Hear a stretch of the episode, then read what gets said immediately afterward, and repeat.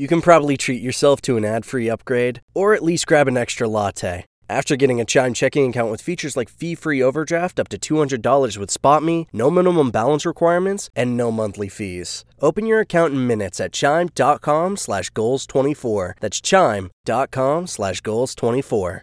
Chime. Feels like progress.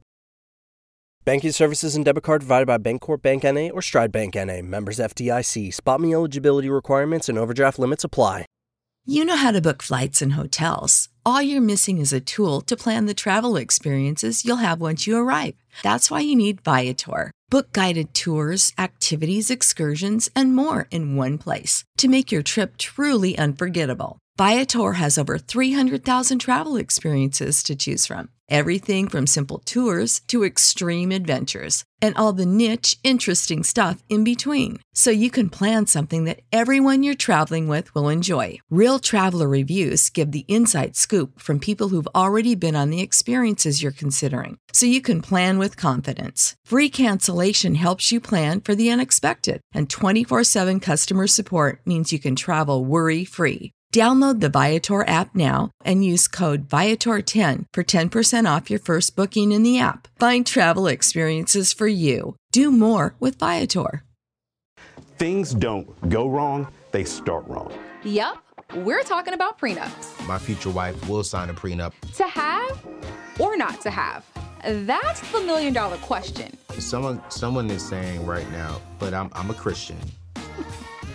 And I feel as if I sign a prenup, I don't have faith. Like I believe that my marriage is just going to end.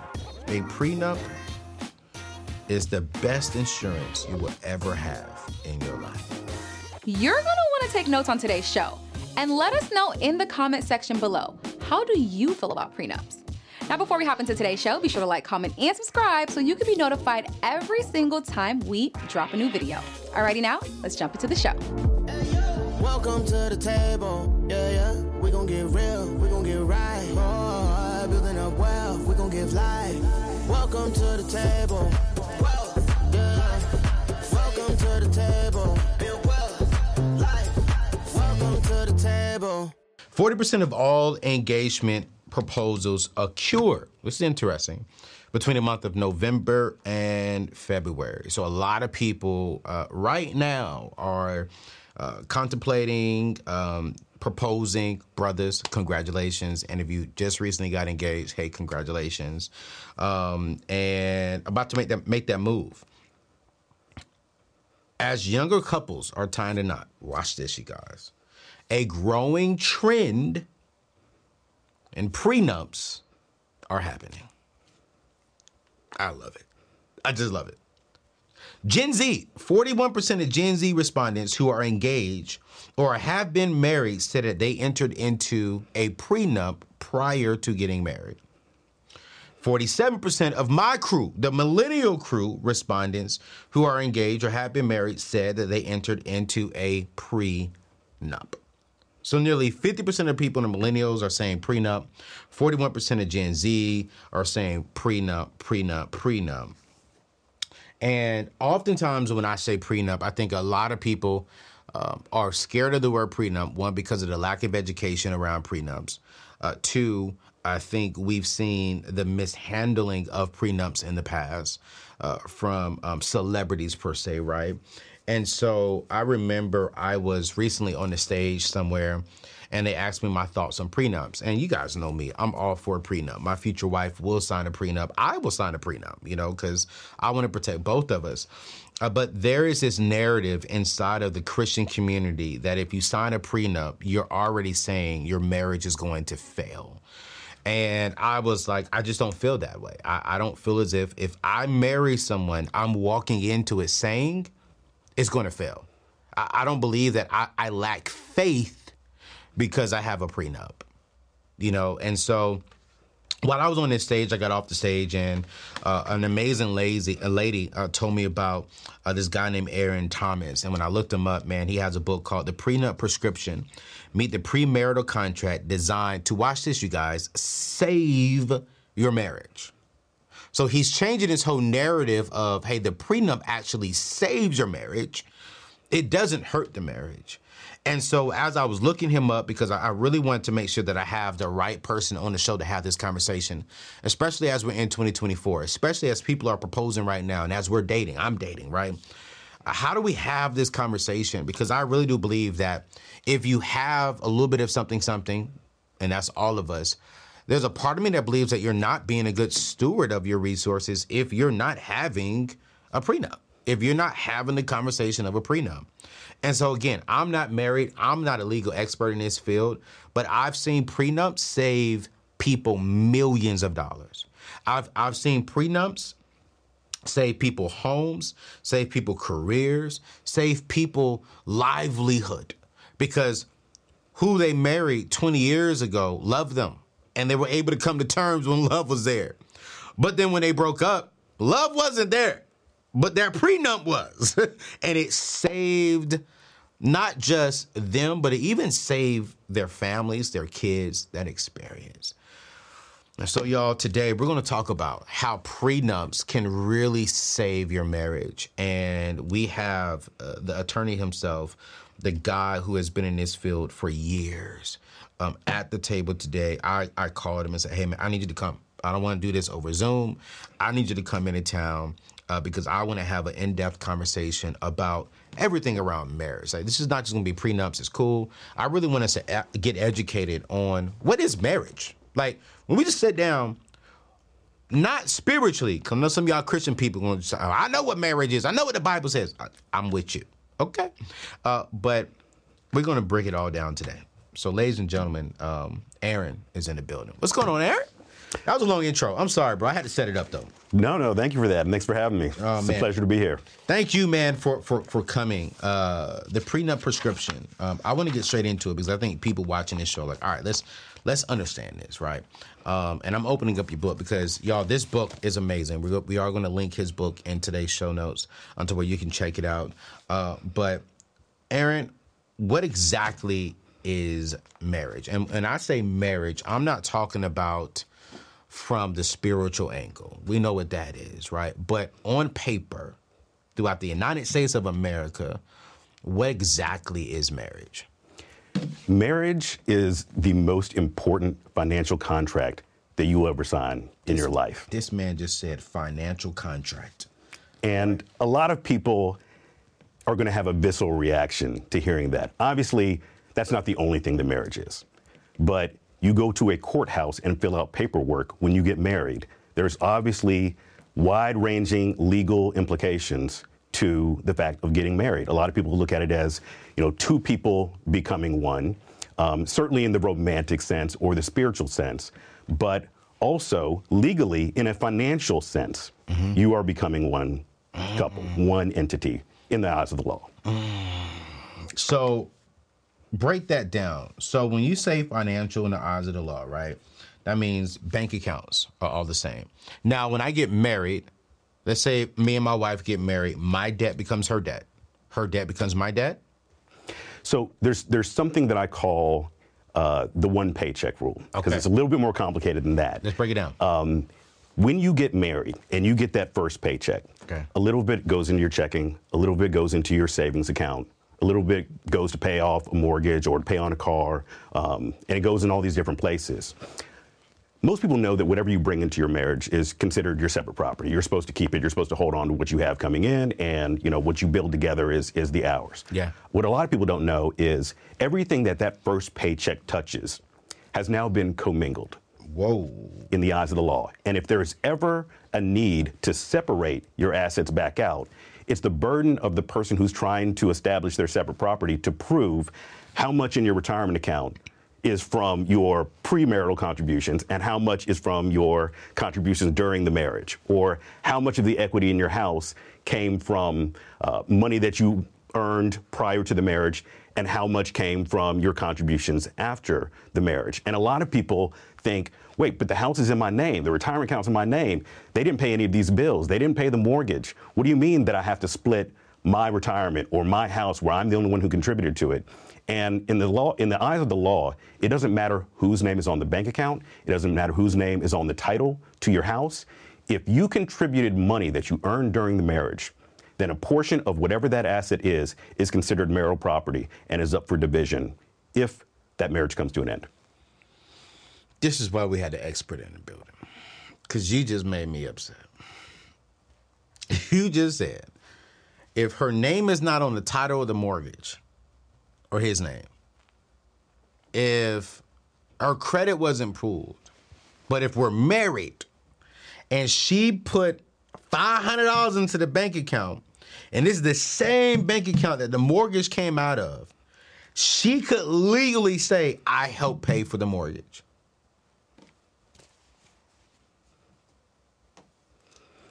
And her name is nowhere on the documents.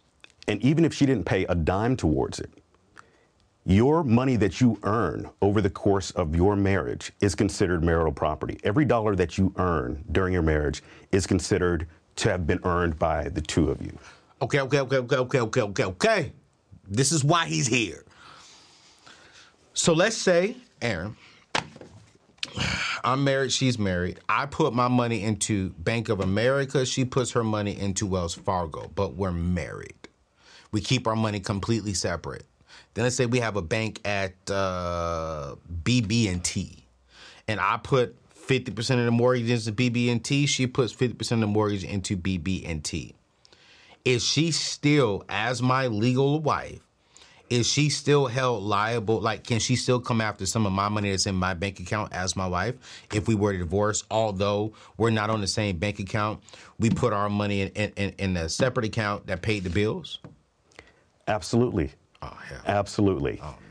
Um, and that's why I say that, you know, not only is marriage a financial contract, it's a contract that nobody's read. And the first time that people find out what this contract says, most people, is when they're sitting in a divorce lawyer's office 10, 15, 20 years down the line, and they're saying, Aaron, what do you mean I have to split my retirement, my house, my car? Hold on, hold on, Aaron. Wait, pause, pause, pause, bro. This is, hold on, I, I, my blood pressure getting high. So you trying to tell me if I have a if I have a 401k that's coming from my job and I put it in there, she's never contribute to the 401k. She also because because she's my wife or because he's her husband, they got to split all of that. They have to split all of that. Recently, I've completed my full estate plan, and it's been an emotional journey, if I'm going to be honest with you. But now I have a peace of mind knowing that my family and loved ones are well taken care of. But here's something you may not know that I think you need to know. According to a recent study, nearly 60% of African American adults have life insurance. Now, wait a minute. Many of these policies may not provide sufficient coverage to fully protect their families in case of unexpected deaths. This lack of adequate coverage is a pressing issue among the black community. It can lead to financial difficulties and potentially hinder the building of generational wealth. In today's time, it's more important than ever for African Americans to give priority to life insurance and estate planning. You see, by doing so, you can ensure that your loved ones are secure in the event of your passing. This covers funeral and burial costs, clears all debts and mortgages, and provides a financial cushion to help them continue building wealth, long lasting wealth. Don't leave your family's financial future to chance. I want you to secure life insurance today. I want you to get a free life insurance quote through my friends at Ethos. All you gotta do is go to anthonyoneal.com forward slash life insurance. Again, that is anthonyoneal.com forward slash life insurance for your free quote, or click the link in today's show notes. Protect your family's future and attain a peace of mind. At right now, and let's get back to today's show. This goes back to what you just said.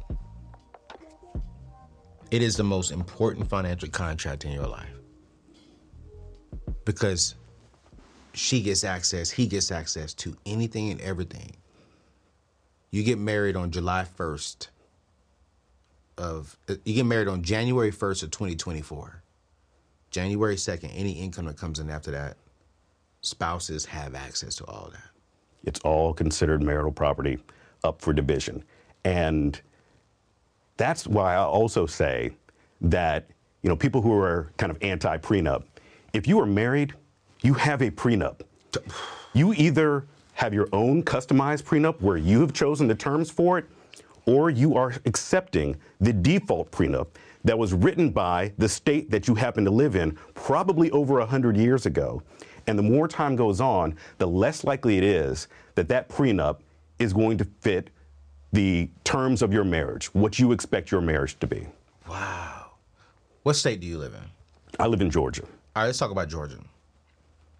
Uh, but you can do prenups in all. Your company does prenups in all states, right? That's right. Okay, cool. But let's talk about Georgia since you live there, right? So, um, break that down because I've said that before, and people's like, "Nah, man, you know, it's it's not that bad." And I'm like, "But why?" Because here's my philosophy, and correct me if I'm wrong. Why do I want the state of Georgia to tell me what's going to happen rather than me and my wife just figure out what's going to happen up front, right? So let's paint a picture of let's let's just talk about divorces. Um, on average, how much does a divorce cost on average in the state of in the state of Georgia? Just on basic level. Yes. On average, each spouse is going to spend $15,000 in attorney's fees during their divorce case. Um, the average contested divorce takes at least a year to complete. In post COVID days, with all the backups from the courts, sometimes it's a year and a half.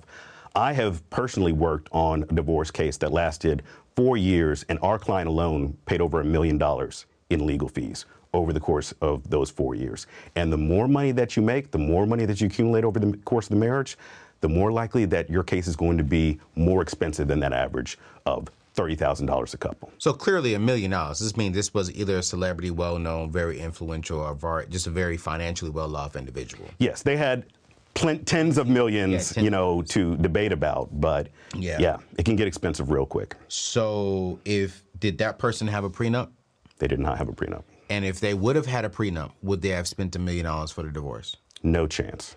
If I have a prenup in the state of Georgia, will I spend fifteen thousand dollars um, as a fee on per, per average?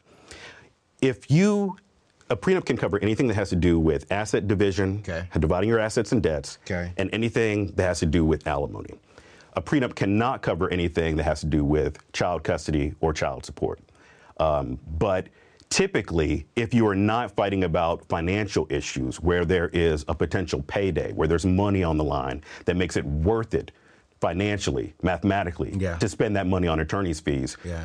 people are going to be much more likely to work out the issues with the kids, you know, and the child support versus, you know, if I if the court buys my argument, I could come up an additional million versus you know, just settling the case. And so taking the money issues, taking asset and debt division off the table, taking alimony off the table, uh, could save millions and millions of dollars nationwide if people would just get a prenup on the front end as a matter of course. Now you said something that a prenup doesn't cover. I didn't know that. So prenups doesn't doesn't cover uh, kids as far as in what parent gets what kid, right? Right, right. Prenup can't cover custody or child support. Okay. Custody has to be decided based on what is in the child's best interest Okay. and what may be in the child's best interest. You know, before the child's even born. You know, how do you even determine Facts. what's going to be in a child's best interest? Somebody could go crazy. Somebody could turn out to be a great parent. Someone could turn out to be an absentee parent. Right. And so the court is always going to retain the ability to make that decision uh, at the time that custody is being decided. And what about child support? We can't talk about that up front in the prenup. Like, hey, if we if we have kids, I'll give you X amount of dollars per kid, or is it the same for the custody? Is like you don't know what it's going to cost to take care of that kid because of the situation. One, you don't know what the child's needs are going to be. You don't know what the resources of the parents and the ability to pay child support at that time are going to be. And you also don't know which parent's going to have custody. You know, you're not going to be paying child support if the kids are living with you 95% of the time, Right. right. So all of those things come into play, and that can only be determined at the time custody is being decided. All right, cool. So on average, per average, the average person will spend per spouse will spend about fifteen thousand dollars on a divorce if there was a divorce. I think this is very important because the studies are showing. Correct me if I'm wrong, because you're in this space. I think right now we're seeing 52% of American uh, people end up in a divorce. As far as I know, I'm sorry, I said it wrong. 52% of American marriages are ending up in divorces. Yeah, I don't think there's super reliable Okay. uh, data on it, but it is certainly more than 40%. Okay. Uh, sometimes it gets up to about 50%. You know, the 1980s saw a 50% divorce rate, so it's a lot. It's a lot. It's a lot. All right. So fifteen thousand dollars for the average spend to a divorce. That's thirty thousand dollars to get a divorce between the two people, and we are having a problem with people saying, "I want to get a prenup." And I think the reason why we're having a problem with people saying they want to get a prenup, one, is for the lack of education, and two, one of the most complaints that I hear is, "I'm walking into my marriage without faith and already expecting it to fail." As someone because they're watching right now. They're in the comments saying that right now right? As someone who's been in that space um, what would you say to someone? That come to you and say well my husband wants to get a he wants to get a prenup but i just don't he's expecting something to fail. He's expecting us to fail in this marriage. What would you say as as a human and then also as an attorney in this field? Yeah, I, I love that you asked this question because you can't talk about prenups without talking about the stigma and the misconceptions Yes. surrounding prenuptial agreements. Facts. And and that was that's what I thought before I got into family law. I thought the same thing that most you know of these people out here are thinking that you know that a prenup is just planning for your divorce. Yeah. Um, but really, what you're doing, you know, I think that a prenup should be looked at as a partnership agreement for your marriage, Mm. right?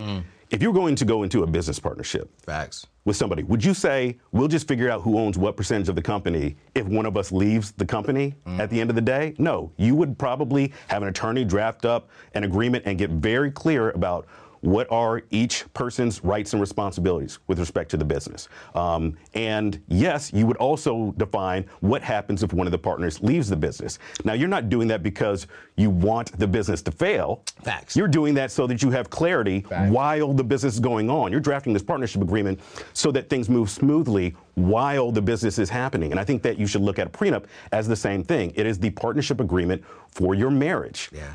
And uh, what I learned from over the course of doing uh, about a thousand divorces over the past two decades is that things don't go wrong, they start wrong. Mm, whoa, whoa, whoa, whoa. Break that down. Things don't go wrong, they start wrong. Well, how are we starting wrong?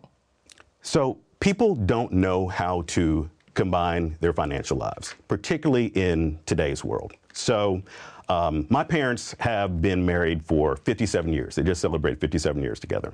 Um, they got married in the 1960s. In the 1960s, the average couple getting married was getting married at, say, age 21. And uh, they were coming in a complete financial blank slate.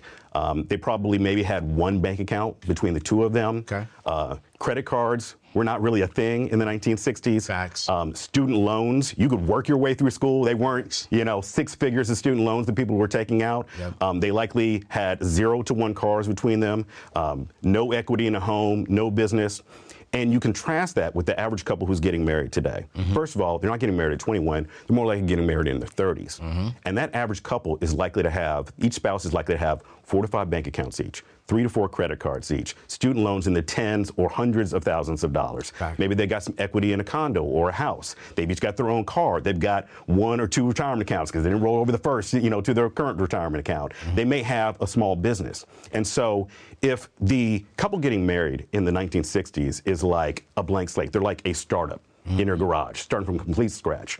The average couple getting married today is like a corporate merger in mm. terms of the complexity. Mm. And you would simply never do something of that magnitude without a clear agreement on what exactly is it we're signing up for. What's yours? What's mine? What's ours? How's the money going to flow? How are we going to pay for expenses? Are we 50 50 on everything? Are we paying pro rata? Are we putting all of our money into one bank account? Do we have money going into separate bank accounts? It's something that is so complex. And the idea that people go into this Yeah. just saying, I, I guess we deposit our income into the joint bank account now Yeah. when they get married, it's no, it's no wonder Yeah. that the divorce rate is so high. Yeah. It's just a recipe for disaster if you go into this willy nilly. Mm. And so um, people have to be looking at it, give respect to the complexity that combining your financial lives really is. End of the show. God bless y'all. Listen, I, I,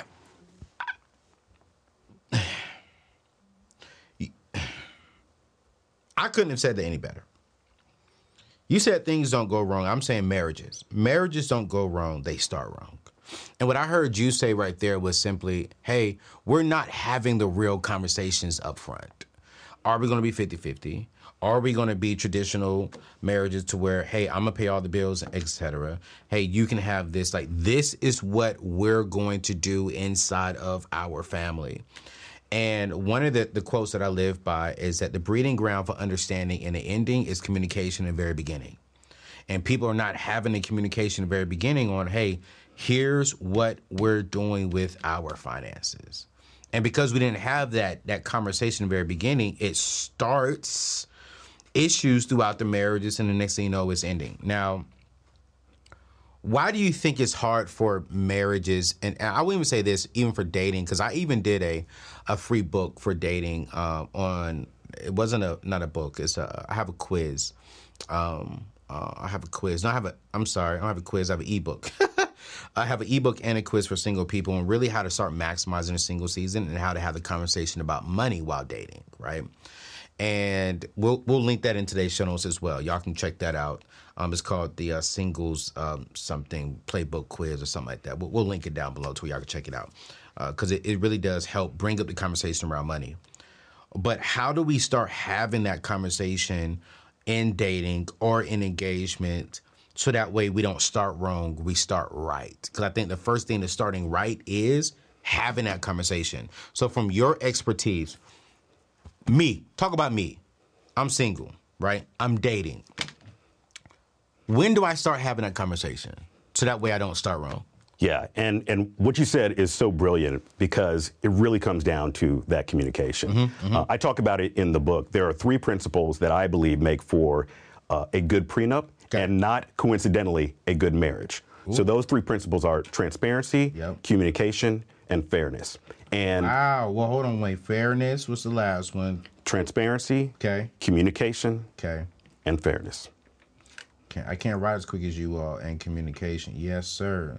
So, what am I being transparent about?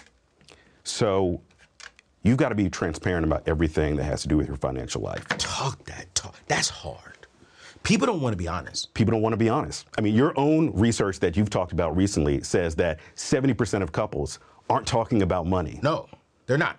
And if those couples are getting married, look, nobody wants to be surprised that you've got 50 grand of credit card debt. Nobody wants to be surprised to find out that you owe 25 grand to the IRS. And the first time that you find that out is when your tax refund is getting garnished Ooh. on that first joint tax return. Oh, ho, ho, ho. And so what we recommend is being transparent with your finances as soon as possible when you're talking about engagement because you really are creating a financial union and you're not going to sign up for a business partnership without knowing the fundamentals of the finances on the other side of the table, right? Yes. And so we talk about, you know, for a prenup to be enforceable, and this is in all 50 states. Okay.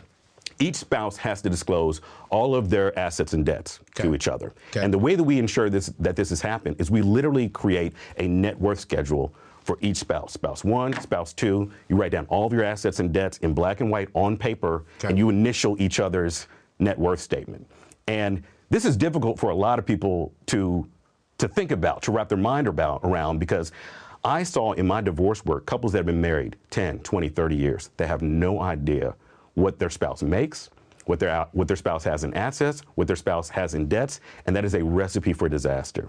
And it's tough because, you know, talking about your finances to this kind of detail is not exactly first date material. Yes. You know, you're not going to show up to first yeah. date yeah. and slap down a spreadsheet of your finances on the table, and then it becomes easy. You're trying to put your best foot forward. Yeah. You're trying to potentially pay for the dates. And so there's never a natural time to have that conversation of, by the way, my, my student loans are in the six figures, or you know, um, I haven't saved as much for retirement as I had hoped to retire. And people sometimes skip over that step and then they get married and then they combine their finances and it's no wonder that it's a ticking time bomb.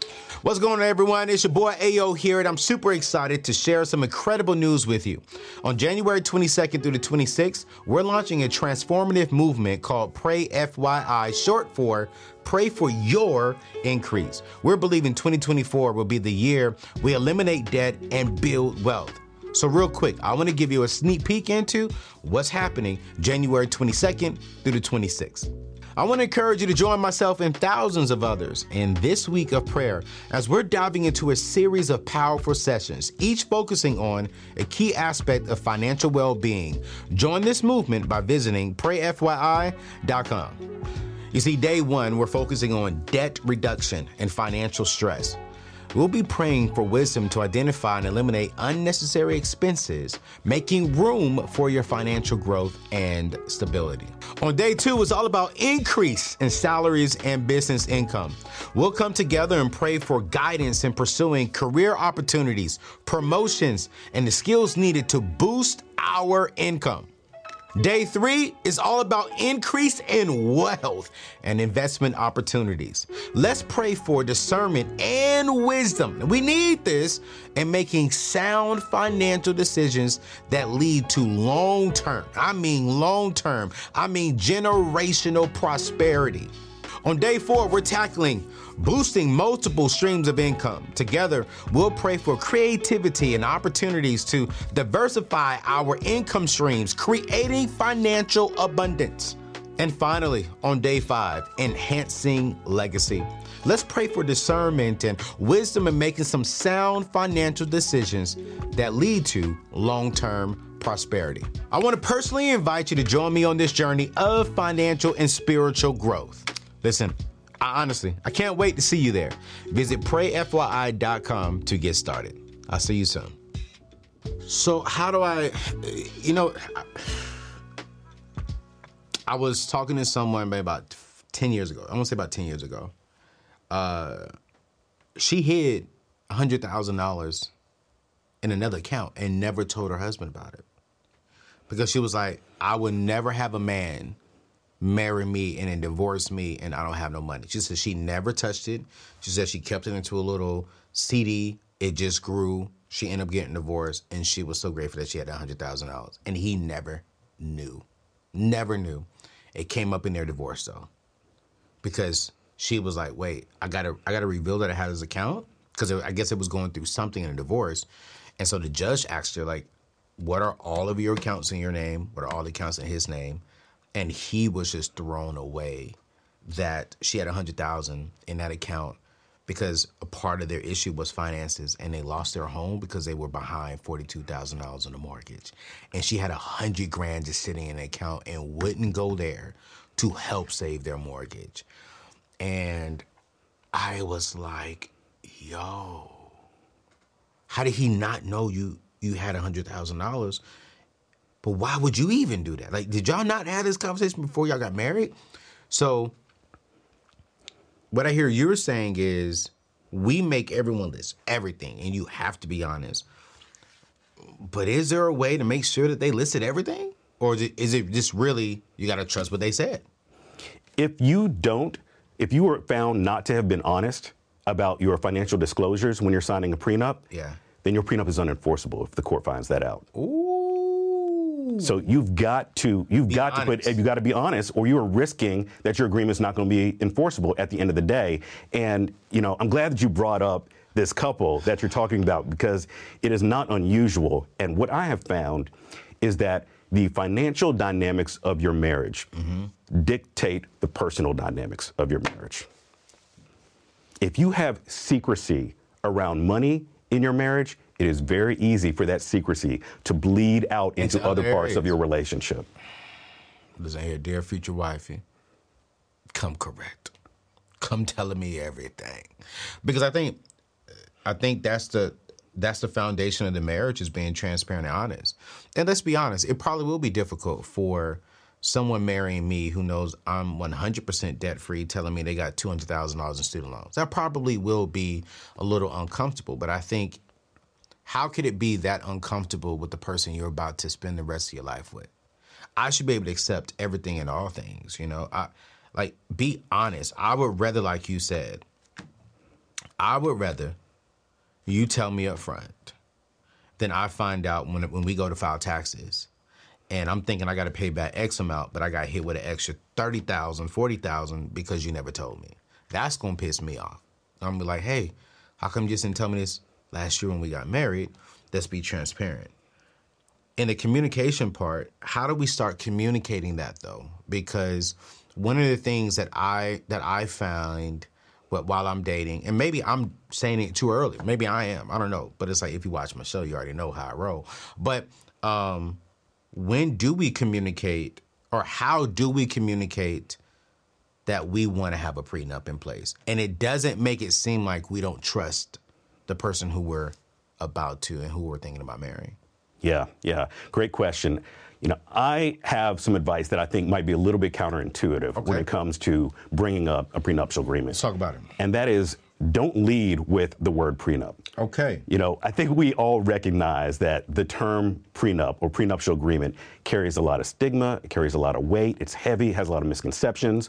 A lot of people, they hear the word prenup and it brings to mind you know, the Hollywood version of the prenup. Okay. The athletes and the celebrities, and, you know, you're an old rich guy and you're trying to keep your money from a young, you know, gold digging wife. That's what comes to people's minds when they think about a prenup. Yeah. Instead of this partnership agreement for your marriage. And so, what I advise people to talk about is what do you want your financial future to look like? What do you want to accomplish? You know, okay. should, is it a good idea for us to be transparent about our finances coming into the marriage?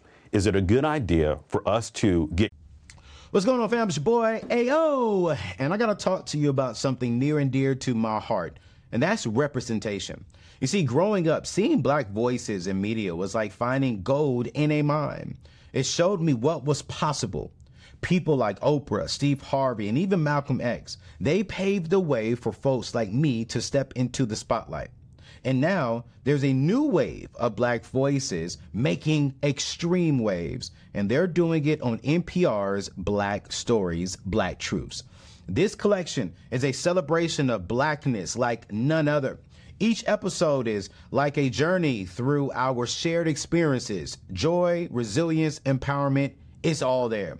From Bobby to Michelle Obama, they're covering it all. And let me tell you, listening to these episodes, it's like sitting down with your fam and having a real talk about what it means to be black today.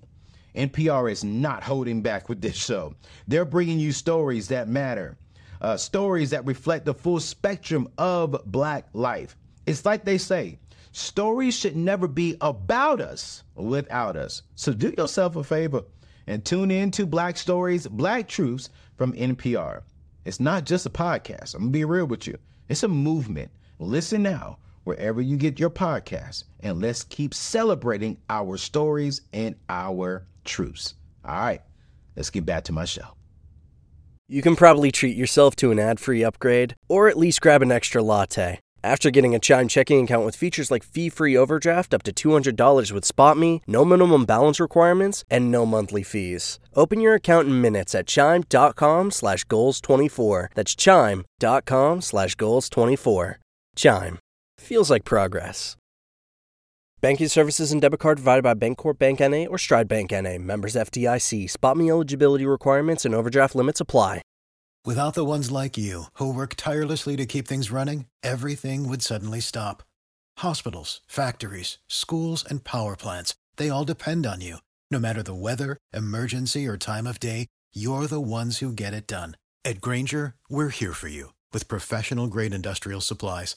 Count on real time product availability and fast delivery. Call clickgrainger.com or just stop by. Grainger for the ones who get it done clear about what belongs to you, what belongs to me, and what belongs to us as a couple. Um, should we talk about how the money is going to flow in our relationship? Are we going to do what I call the inside out, where all of the income goes into one joint bank account and then each spouse gets kind of an allotment that goes out into your separate bank accounts? Okay. Or are we going to have our money go outside in? Our money goes into our separate bank accounts and we contribute to a joint bank account that pays for our truly joint expenses. Okay. Um, you know, are we going to prioritize retirement? You know, what are the things that we want to accomplish in our marriage? Do we want to buy a big home? Do we want to take two vacations a year? Mm-hmm. Um, my wife and I, our big thing is travel. And so we decided that ahead of time that 5% of all income that comes in our household is going to go into a travel fund so that whenever we want to take a trip, the money's there. And the more that we make, the more we have to spend on our travel, right? And if you can focus on what your shared goals are together and get aligned on as many of these things as possible, and yes, you should talk about what would happen if we didn't make it. Could we agree on what would be fair to happen if our marriage does not make it till death do us part? Can we make can we have that conversation while the love is high, while the trust is high, while communication is high, while the respect is high, rather than do what 40 to 50 percent of these couples do, and they have that conversation slash argument when things are at an all-time low, and all of a sudden now you're spending 20 to 25 percent of your net worth on litigation costs and giving that money to divorce attorneys rather than dividing it between you and your spouse. Aaron, I'm gonna say right here on on my show, I've been doing it wrong. I've been doing it wrong. What I just heard you say was have a have a conversation about the vision for the couple's money. And at, at on, in any kind of vision that you set, there's always the if the vision doesn't happen, how do we fix it? What do we do with it? And I think anyone watching right now, if you are presented with that, like, hey, you know, what do you, what do you, what do you, what are you doing with your finances now? You know, what are your goals financially? You know, how, what, what do you, what do you want to do financially? What do we want to do financially? Da da da da. Do we want to travel? Do we want to build a home? Do we want to set aside college fund? You know, do we want to retire at 65? Da da da da. Like, how are we going to accomplish these goals? And if you and I can't do this and and hit this vision, how do we deal with that if that comes? I don't I don't know too many people who genuinely love each other who would not want to have that conversation. I'm almost, I'm almost, I am almost, almost tempted to say, and I'm going to say it. If we have a love conversation for 90%, where it's all 90% good, and the last 10% is probably an uncomfortable conversation, like if it doesn't, and you're like, no, I don't want to talk about that, I don't know if you love me. I, I, I don't, I don't know if you love me. You, you want to talk about everything great, which on the flip side, I, I have said this too publicly. We're talking about prenups today, but man, this this is a good show. I hope y'all are getting this info because now I'm feeling convicted. I don't I can't say this because I'm not a parent, right? So if I'm saying this wrong, please forgive me. I'm just trying to say the best way how to say it. I have I know that parents love their children, but to the extent to where you don't have a trust in place for your children, I question do you know what you're doing? I know you love them, but it's like, do you really love them? You got a Gucci backpack, you got a Louis Vuitton purse, but you don't have a trust that clearly outlines what you want done with you, your resources, um, and your assets after they pass. So now you leave it into the hands of the government to tell your family and your kids and your loved ones what to do, but you didn't want to be uncomfortable to talk about your uh, what happens with you and your assets and your stuff after passing. Now it's like, okay, you're saying you want to get married to someone, but you don't want to be uncomfortable to have a conversation that could save you both time and resources if it does end. And I think honestly, prenups could save your marriage. Because if you don't want to if you don't want to have the conversation about a prenup, I don't know if I want to get married to you. And I just saved my marriage. Because it's like if you're willing to have an uncomfortable conversation that lets me know while we're married, you are willing to have uncomfortable conversations. This is some good stuff right here, y'all. We're gonna put this man's book uh, in the show notes. Um, Aaron and his his team. Listen, listen to me. Aaron and his team do this in all 50 states. And I asked Aaron before the, the, the before the show. I said, Aaron, how much does it cost? Do you charge per per couple per situation and they pretty much have two basic costs. And correct me if i'm wrong aaron here. It's $3500 for the average person in america to get a prenup. Then you have someone like say of my status or celebrity status or higher is going to start at 10000 because now you're dealing with millions in assets and different things and he has to talk with other um, other like my financial advisor my cpa my stuff like that. He has to do all that type of stuff right the average marriage in America is right about twenty-eight thousand to thirty-two thousand dollars, and you can't spend ten percent of that to just make sure, like, hey, as we're going in, this is right. Because here's the truth we're seeing marriages end 25 years later, 30 years later.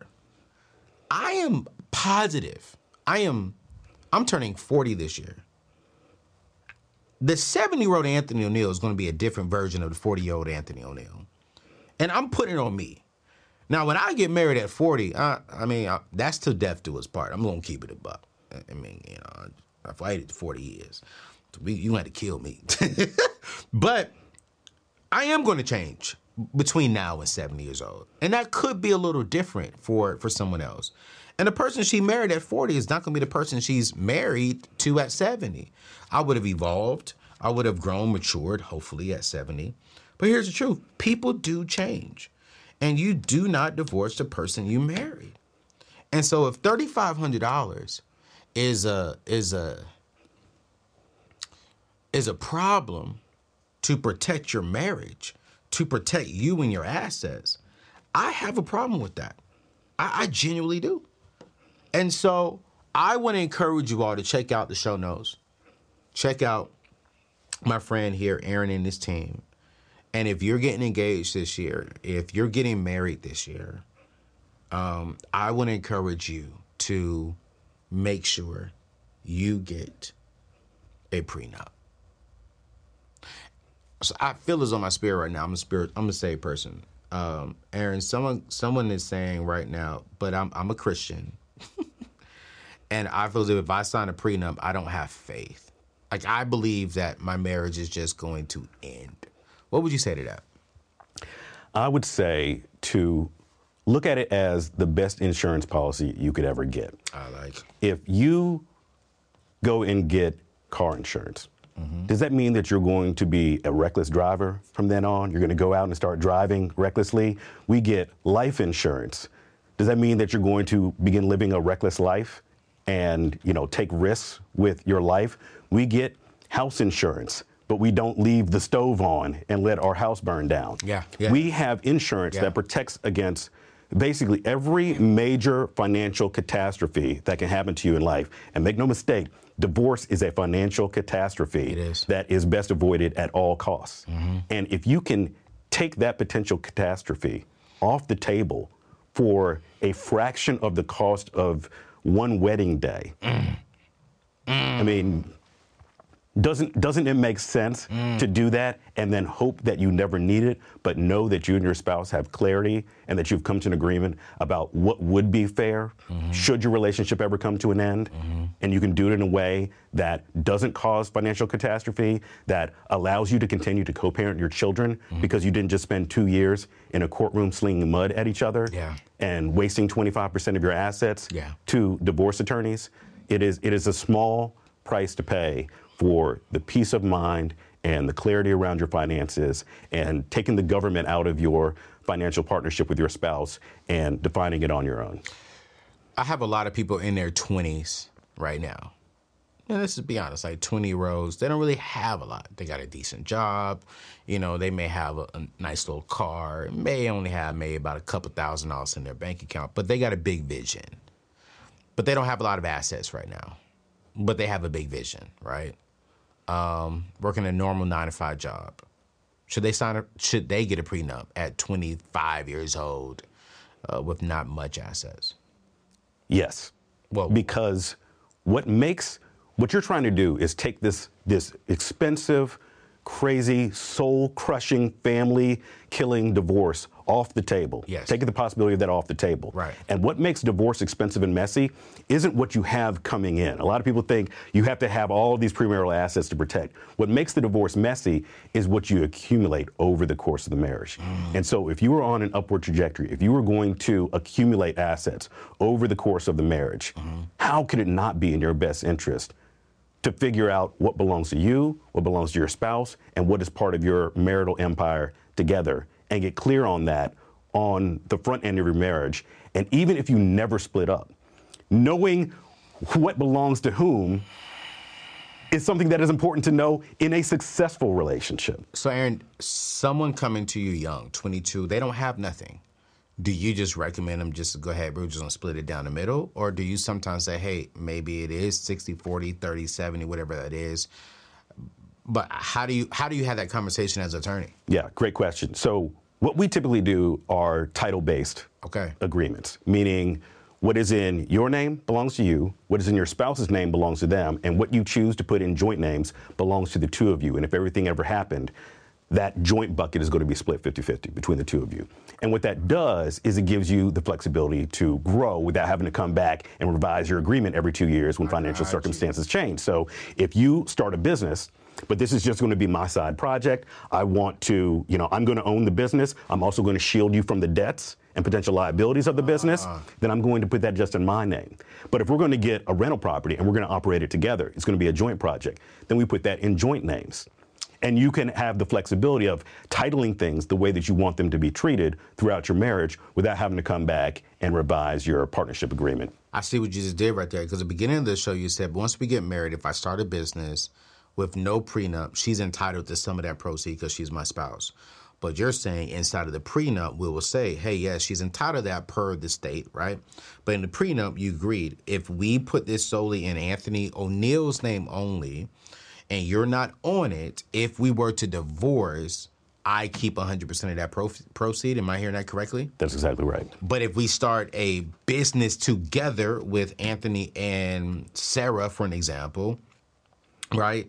Now we split that 50% because we're starting off. But if Sarah goes out there and she buys a rental property that she wants to own, yes, the family is benefiting right now from the proceeds of both of that. But if we were to separate, Sarah would keep that house 100%.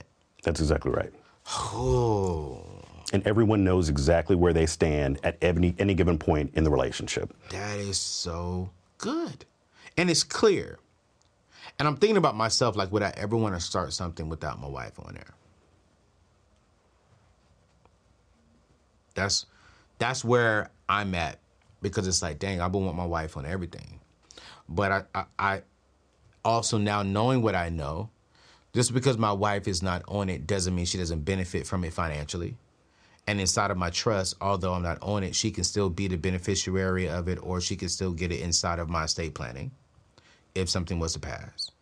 But then it also does protect from a perspective of if divorce. And it can also go the other way, it can protect against debts. So you know if your spouse goes and takes out a loan or a credit card without your knowledge, you're not going to be on the hook for splitting that down the line. Or maybe you want to take out a loan for a business that may or may not work out and you want to shield your spouse from the potential liability of that. You can do the same thing and take that loan out only in your name. And I also think that it is particularly useful for business owners to Yes. be thinking about It- a prenuptial agreement. Would you agree that, okay, you just said it, because I'm about to say, with me being a business owner, am I making an unwise decision by not having a prenup with me having a multiple seven figure business? Absolutely. Business owners are the most important category of people that should have a prenup or a postnup, and this is why. Every other asset, Postnup in there. We're going to talk about that. We're going to talk about postnup. Okay, go ahead. every other asset that you have that could potentially be divided in a divorce has a reasonably reliable way of coming up with a value on it, right? If you have a house, you can go get an appraisal Yep. and figure out what it's worth. And two different appraisers could value it and come up with different figures, but they're going to be in the same ballpark, Yeah, yeah. right? If you have a car, you can just go to Kelley Blue Book and get an estimate. Bank accounts are worth what's in them. Retirement accounts or brokerage accounts, you can apply, you know, a discount for the tax rate, but you can figure out what that is worth. A business is the one type of asset where one business valuation expert could look at this business and say, uh, Anthony, you own this business, but without you, it's worth nothing. You can't sell it to somebody else. No one else could run it the way you, were- you, you were running it. Mm-hmm. So it's really worth zero. And another business valuation expert could look at that exact same business, the exact same profit and loss and balance sheets, and say, we're looking at the 12 month trailing revenue of this business, and we're going to apply a multiple of, of X, and your business is worth $5 million. And if you've got one side saying this business is worth zero, and the other side is saying this business is worth five million, and my share of it is 2.5 million, that case is going to court. And you're going to spend lots and lots of money on the litigation because all of a sudden it's worth a swing of $2.5 million, one one direction or the other. And if the court finds that you have to split that, what are the chances that a $5 million business has $2.5 million cash to pay out the spouse? And so I've seen business owners who don't have prenups have to file bankruptcy, have to sell their business to pay out the settlement, and it causes such a disaster that if you are a business owner, it is almost malpractice to not be thinking about having a prenup or a postnup in place. Let's talk about postnup. Postnup simply means after you're married, you have quote unquote a prenup, which is technically called a postnup because you, you're already married. Are those hard conversations to have? Because I don't know, I'm just going to be real with you, keep it a buck. I don't know too many black sisters that's going to, if I go to them laying in the bed, babe, we need a postnup. That's a hard sell after marriage because automatically all of our minds are going to, are you about to divorce me? Like, is there something coming up I need to know about? And like, how do you bring, how do you deliver that in a good way to your to your spouse, man or woman? Yeah. So let's break down the reasons that somebody might be getting a postnup. Oh, let's do that. Let's do that. So first is there's a category of people who they wanted to get a prenup. They got caught up in the wedding planning, you know, Tom got away from them, and they're just get, basically getting their prenup, but they got it after the date of the wedding, you Okay. know, and they're on the same page and, and they're good with it. Um, and then there are couples who um, something has happened. Maybe there's been some infidelity in the relationship, and the couple says, I want to work on this relationship, but I left my career five years ago to come home and stay with the kids. And now, if you leave me with this other person, I'm just supposed to be out there hanging out to dry. And so let's come up with an agreement. I want to work on the relationship, but I need to secure it on the financial front that mm-hmm. all of these things are going to be in the ours column. Mm-hmm. And I'm going to get 50% of all of these assets if mm. things go wrong. And yes, I'm actually going to, I'm also going to get some alimony mm-hmm. to bridge the gap from me being financially dependent on you to being financially independent myself. Okay, okay, Right? And so there are there are post nups that happen because something has happened and they want to work on the relationship. They want the marriage to work out, but they need to resolve something on the financial front. And I think that's fair.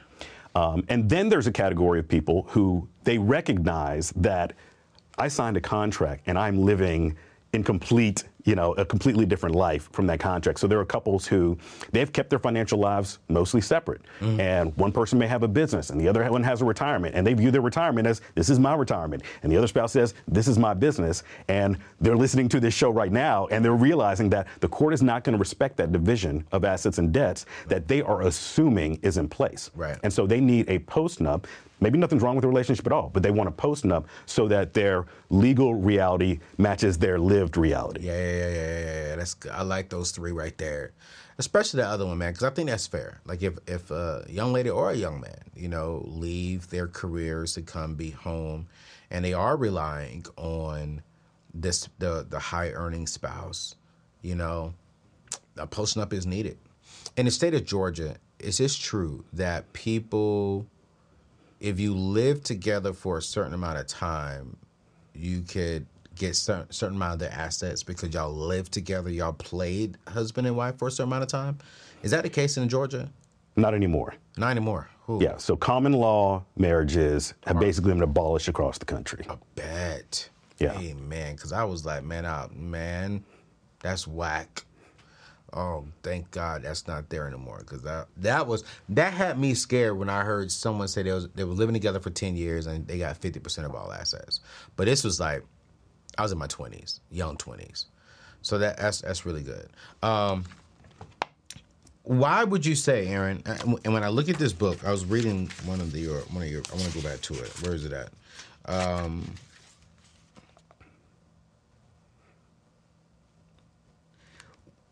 in in your book, you talk about pretty much uh, tact, timing, and talk. And and I like that tact, timing, and talk. Talk to me about tact, though. What do you mean by tact? Tact is not walking up to your fiance and saying, I want a prenup. Which goes back to what you were saying earlier. Have the vision meeting first. What's your goals, etc. Then bring that up. Timing, though, you never said that. When should we have that conversation? I think that conversations about money need to be far more normalized Absolutely. between dating couples. Absolutely. It should not be just on the verge of engagement that you are finding out you know, what your spouse's, what your future spouse's financial picture looks like. Yeah, yeah, yeah. Um, so, you know, um, it should be, in my view, and I know in your view, it should be early and often. You should not be getting down on a knee and proposing to marry somebody without knowing, you know, what their financial life looks like. And, you know, we talk about this idea of people who are getting married uh, in this day and age, they're older. They're, you know, they're in their 30s. They might be in their 40s going into their first marriage. And how much you've accumulated in assets and debts by that time in your life.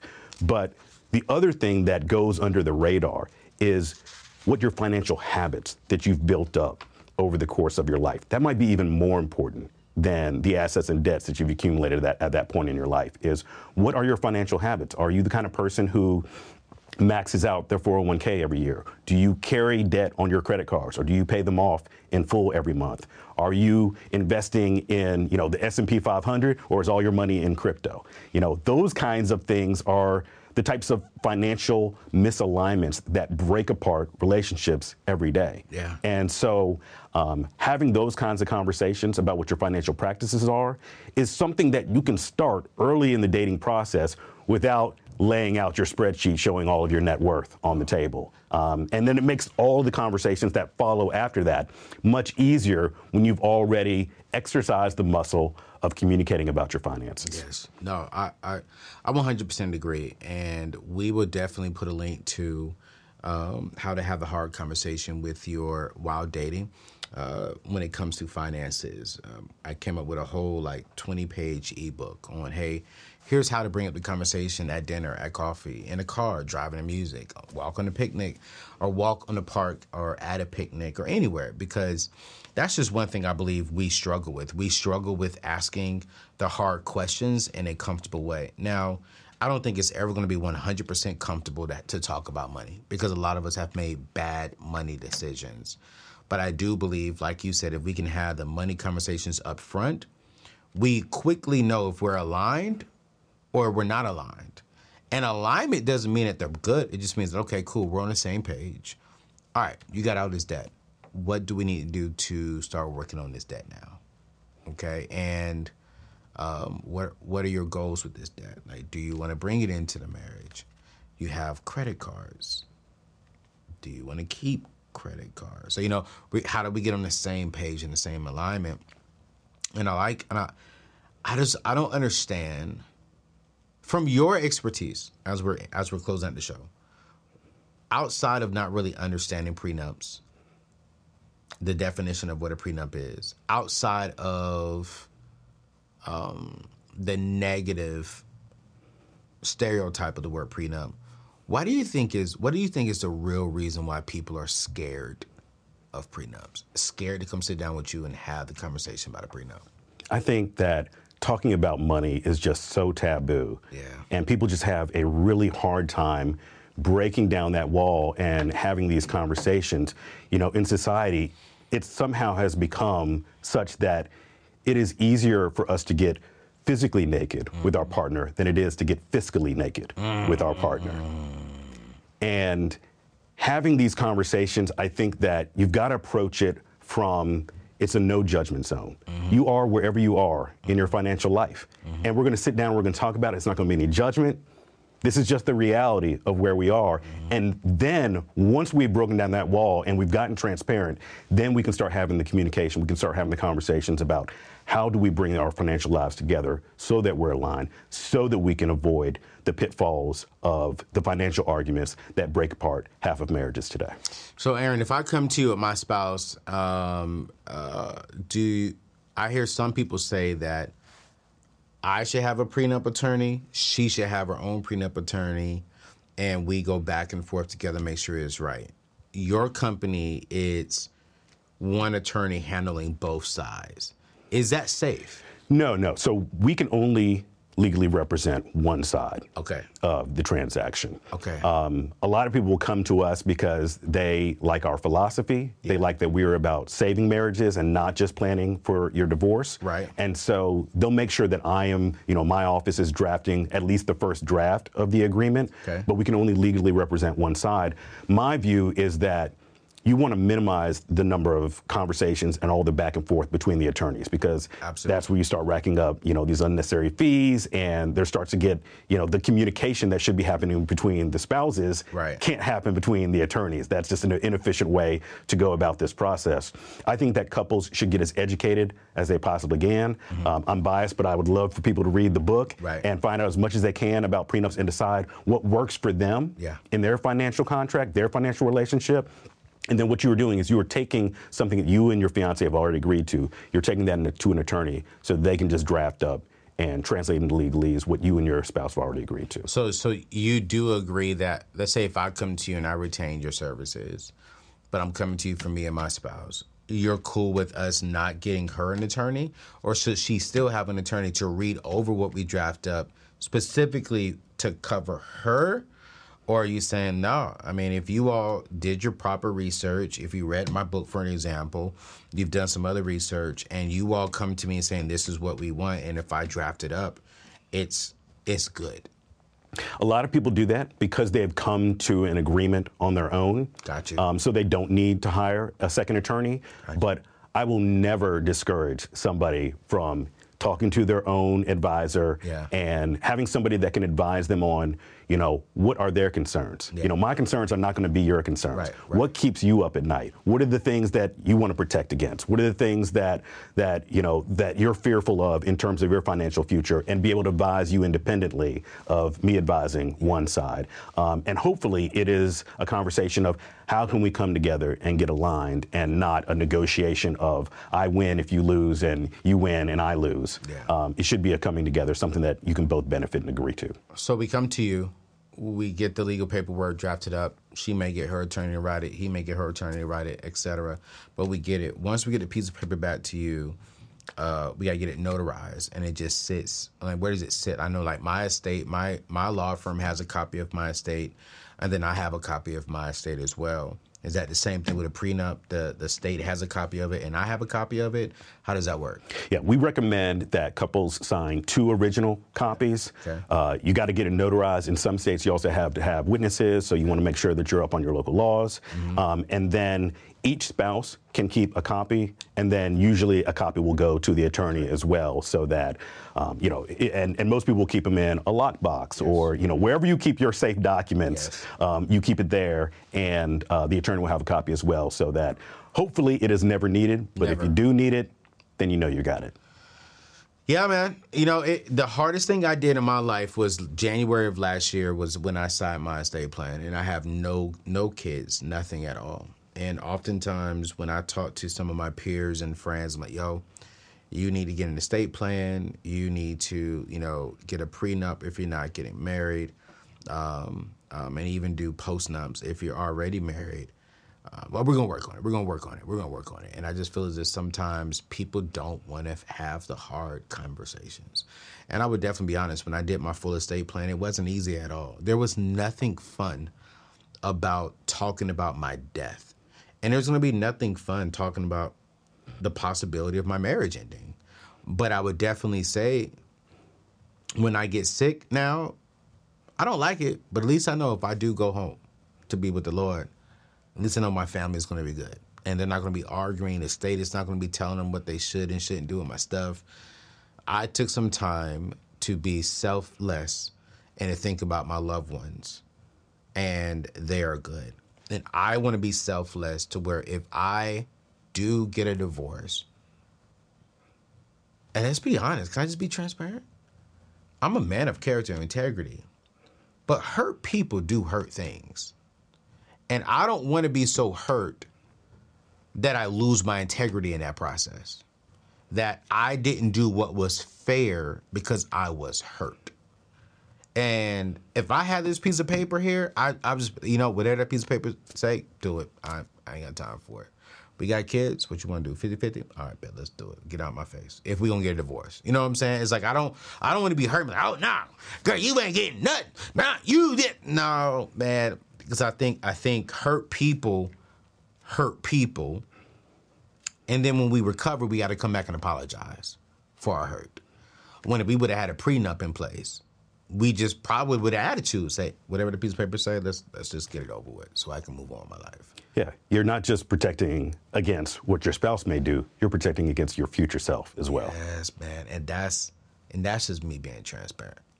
You know, cuz I'm human. And when I'm hurt, I'm not the best. I don't think no one is the best individual.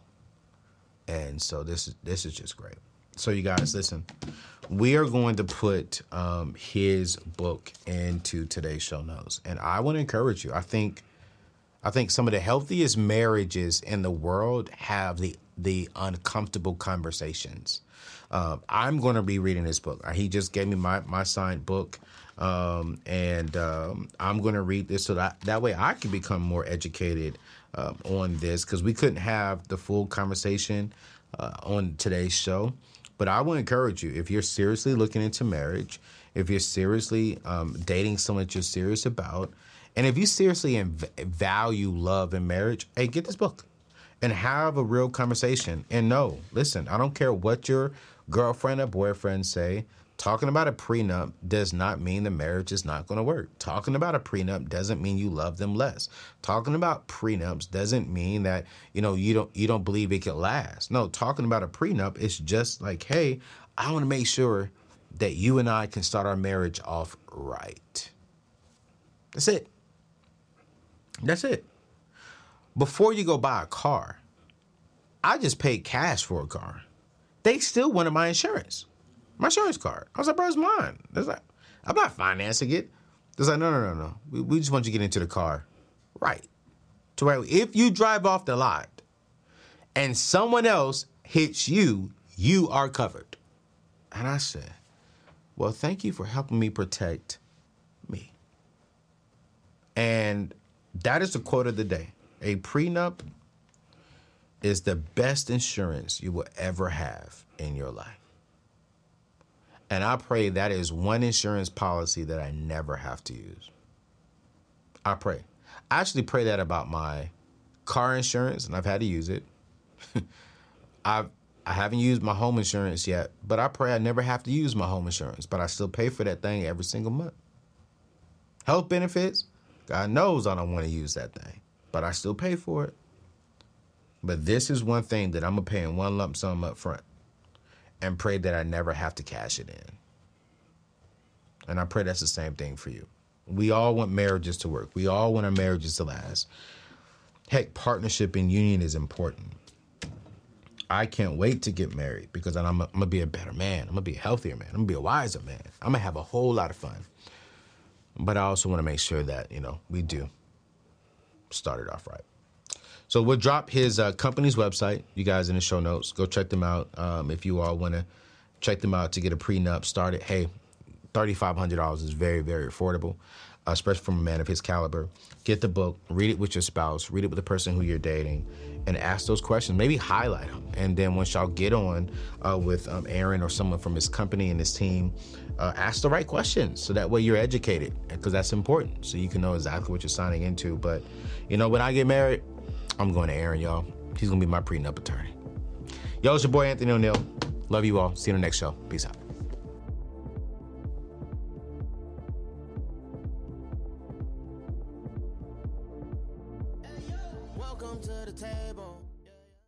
You can probably treat yourself to an ad free upgrade or at least grab an extra latte after getting a Chime checking account with features like fee free overdraft up to $200 with SpotMe. No minimum balance requirements and no monthly fees. Open your account in minutes at chime.com slash goals24. That's chime.com slash goals24. Chime feels like progress. Banking services and debit card provided by the Bancorp Bank NA or Stride Bank NA members FDIC. SpotMe eligibility requirements and overdraft limits apply.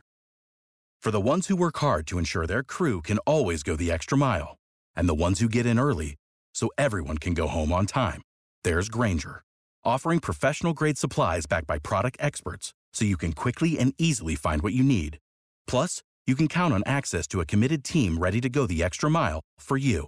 Call, clickgrainger.com, or just stop by. Grainger, for the ones who get it done.